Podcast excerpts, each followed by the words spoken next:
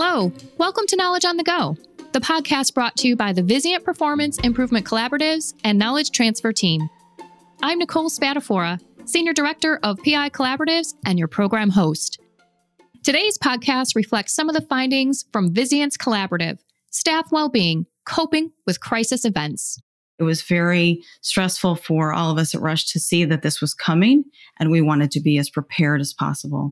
Anne Bergeson is Associate Vice President of Strategic Communications for Rush University Medical Center, a 671 bed AMC located in Chicago.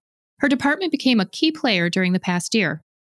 At the end of February 2020, Rush's leadership gathered to make plans for what they had heard was a tsunami of COVID heading their way. A hospital incident command was set up quickly.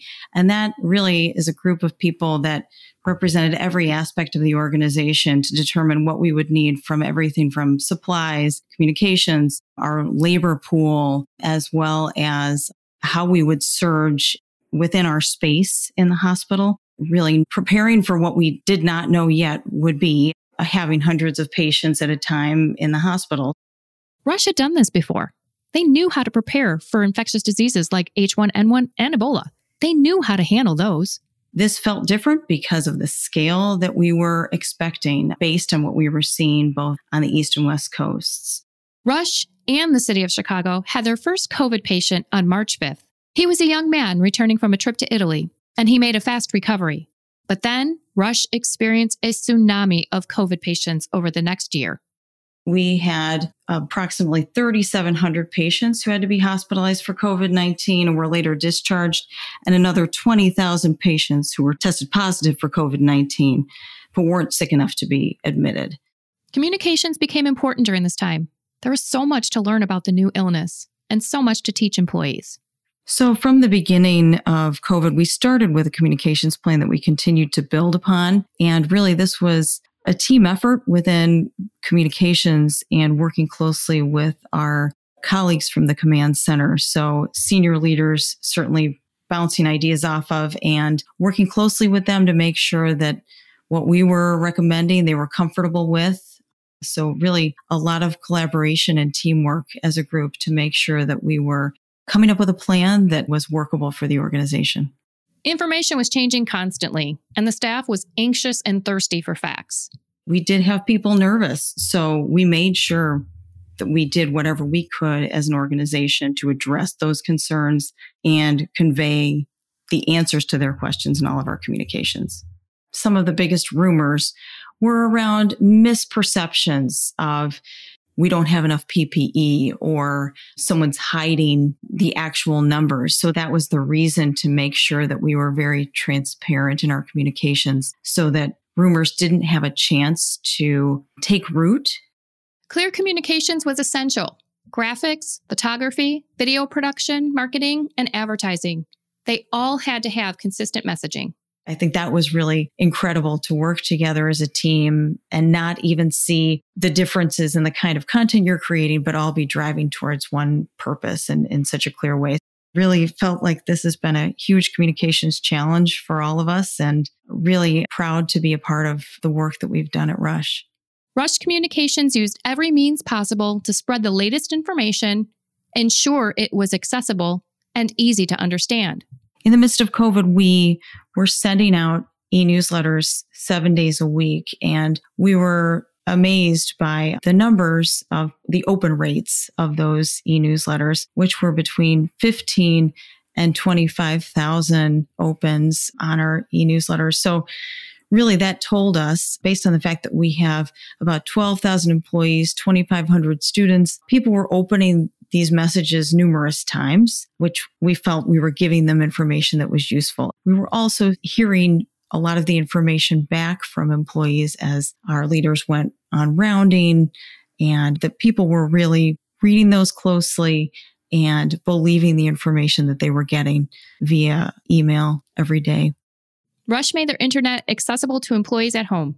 They could catch up on the latest COVID information, read articles, positive stories, and message boards. On our intranet site, we have a Q&A board for employees to submit questions and we, our communications team, answer those with help from our infectious disease colleagues. Senior leaders were involved in getting the word out to staff by rounding seven days a week. Senior leaders not only answered questions during rounding, but also made sure to thank staff because we know that's really what people needed to hear direct messages from our senior leaders about how grateful we all were that they were coming to work, caring for our patients in such an amazing way. We also had town hall meetings twice a week at some critical times and at least weekly through most of COVID. We had in the least 1500 employees join those meetings. At the highest, we were typically getting about 3000 employees joining those meetings via WebEx. So really people were eager to listen to these and we were happy to be able to join together and answer questions quickly. Again, this was another way to really make sure that staff were hearing information directly from leadership and not believing any rumors. People trusted the communications we were putting out because, again, it was seven days a week. They could check the information as they were hearing it. So you might hear it live during a huddle or as leaders were doing rounding and people would check those numbers sometimes as they came out via email. And it sounds crazy that email was something people were relying on so critically, but certainly at Rush, when that message went out, we would hear questions back right away from staff. People were waiting for that every day to see that message. The communication plan was extensive with many different teams involved communications, clinical, and leadership.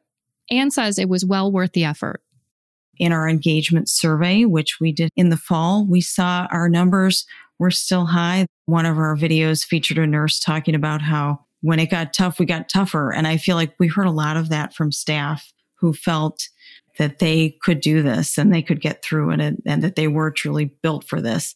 It sounds surprising to say you're excited to be coming to a hospital in the midst of COVID, but people were excited to come and do their jobs Rush also made efforts to support the community. They wanted to make sure the latest COVID information was widely known so that everyone in the community could take the necessary precautions and make educated decisions. We've done many things to communicate with our patients and our broader community to make sure that they were informed about everything related to COVID 19 as well. On rush.edu, our website, we have many resources available again with videos articles a whole set of q&a about both covid-19 as well as the vaccine so making sure that we're answering all of our patients questions our students our larger community to make sure that people feel supported we have a whole community resources section of our website devoted to community information and actually had a separate command center just related to community efforts. Being in communications during the COVID pandemic required hard work, long hours, and personal sacrifices. Anne is grateful to have played a part in the solution to this terrible problem. It's something she's prepared for throughout her career. We've been preparing for emergencies in so many ways over the years. And now seeing this put in place was really meaningful to me. Again, to see the importance of communications in this emergency and to see how hospitals really stepped up and did so much in this time to help people around the world. So really it's been extremely meaningful to me to be a part of the organization at this time. Thanks to Anne Bergeson from Rush University Medical Center for sharing her story. And thanks to you for listening to our podcast. We'd love to hear from you. Send an email to knowledge transfer at vizientinc.com. From the PI Collaborative and Knowledge Transfer teams, I'm Nicole Spatafora. Remember, knowledge is transformational. Share it